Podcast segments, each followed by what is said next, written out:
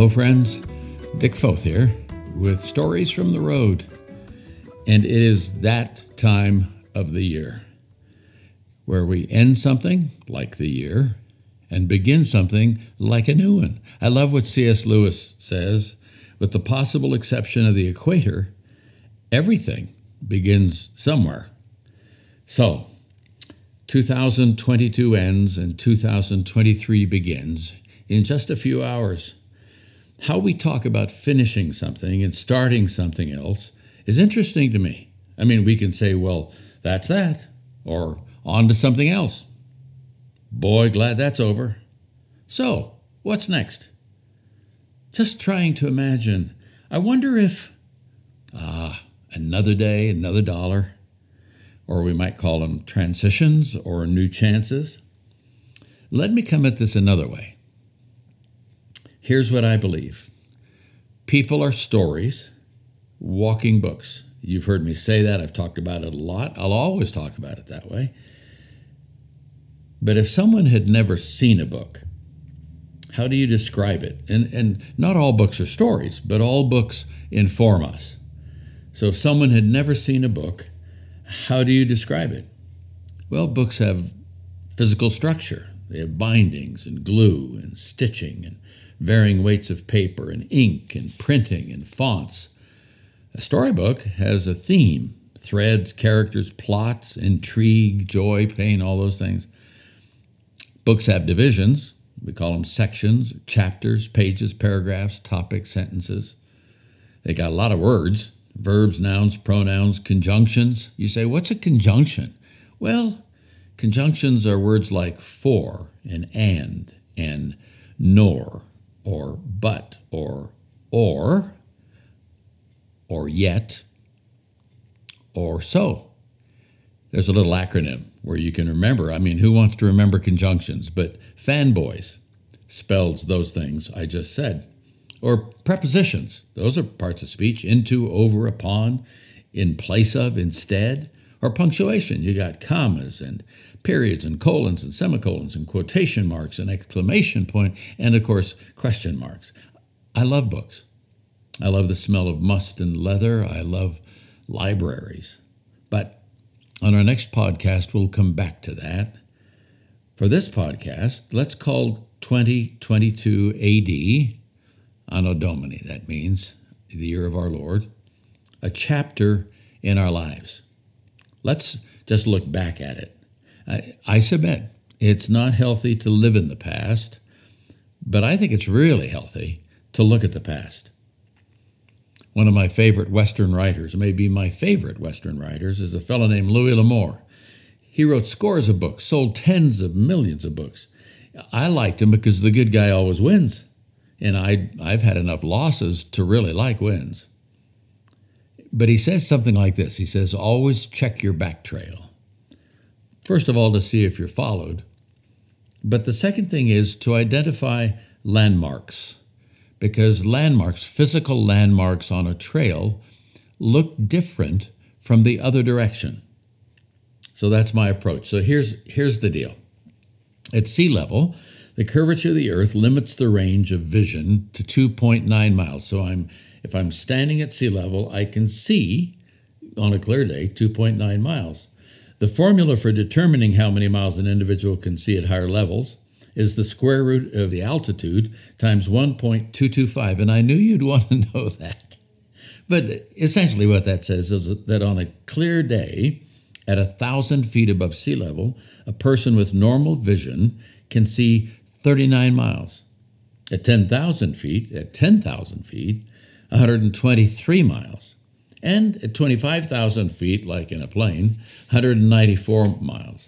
So here's my thesis. The older you are, the more you get to see.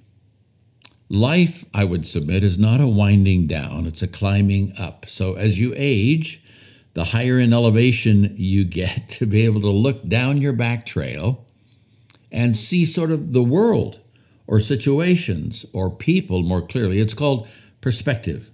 There's a song that you'll be hearing, no doubt, in a few hours on Saturday night, New Year's Eve, 2022, and it takes a look back. In 1788, Robbie Burns, as they used to call him, Robert Burns, sent the poem Auld Lang Syne to the Scots Musical Museum, indicating that it was an ancient song, but that he'd been the first to record it on paper.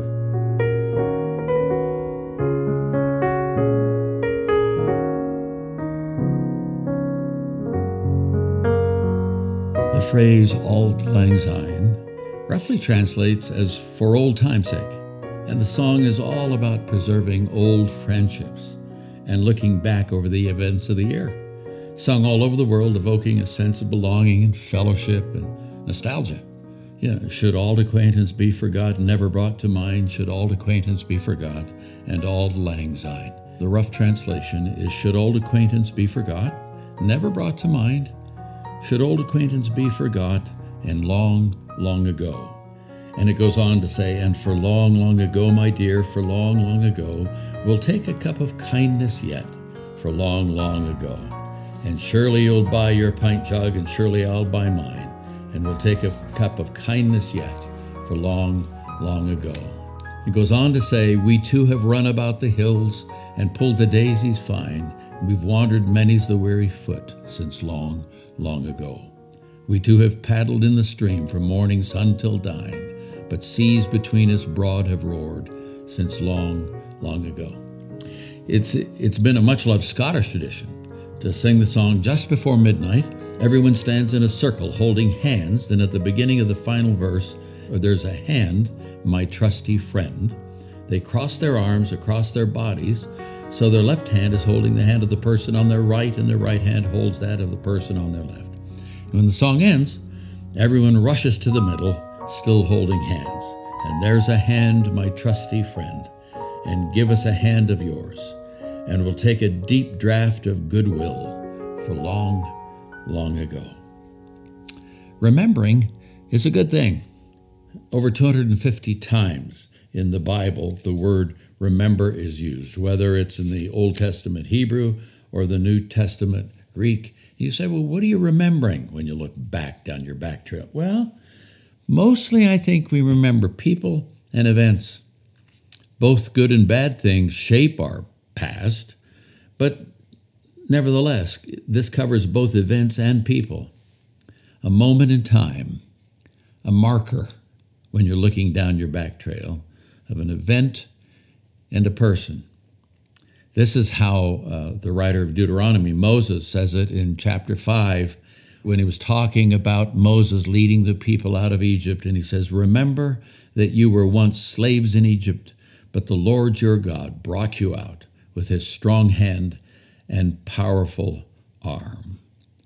So when you look, they had been in a terrible circumstance, and the Israelites were brought out, and the challenge is to remember not only that it happened, but who helped it happen.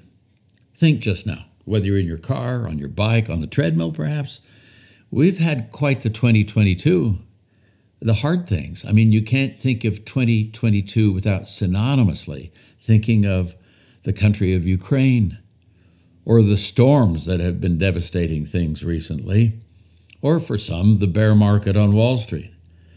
But in 2022, the year of our Lord, how about as we look down the back trail, saying, thank you, Lord, for that person and that one. Thank you for that moment.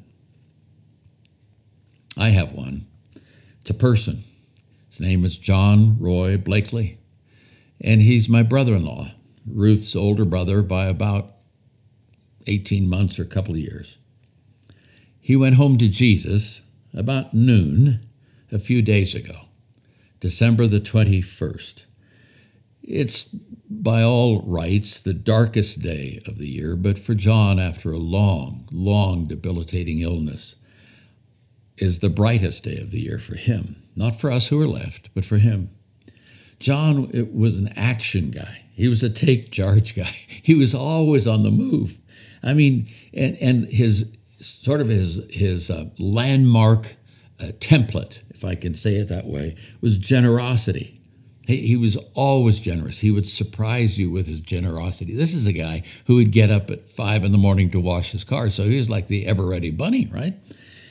And years ago, when I was just president of a small college in California, I got in our car one day, and I said to Ruth, who got these floor mats? Did you get new floor mats for the car? She said, no, I thought you got them. I said, I didn't get them. I said, I bet John got them. Well, John lived 90 miles away from where we were, but I called him on the phone and I said, Blakely, did you get new floor mats for my car? He laughed and said, yes. I said, well, when did you do that? And he said, 2 months ago. So I'm grateful. I'm just not very observant, apparently. But what a man John Roy Blakely was. He died at the age of 81 plus some. What an inspiration. What a friend.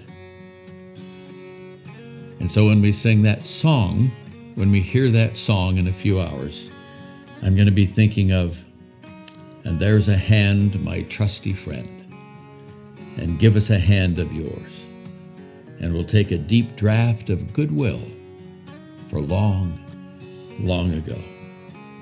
And John, you're going to turn around a couple of times, and a few of us who are a bit long in the truth, a bit older, are going to show up.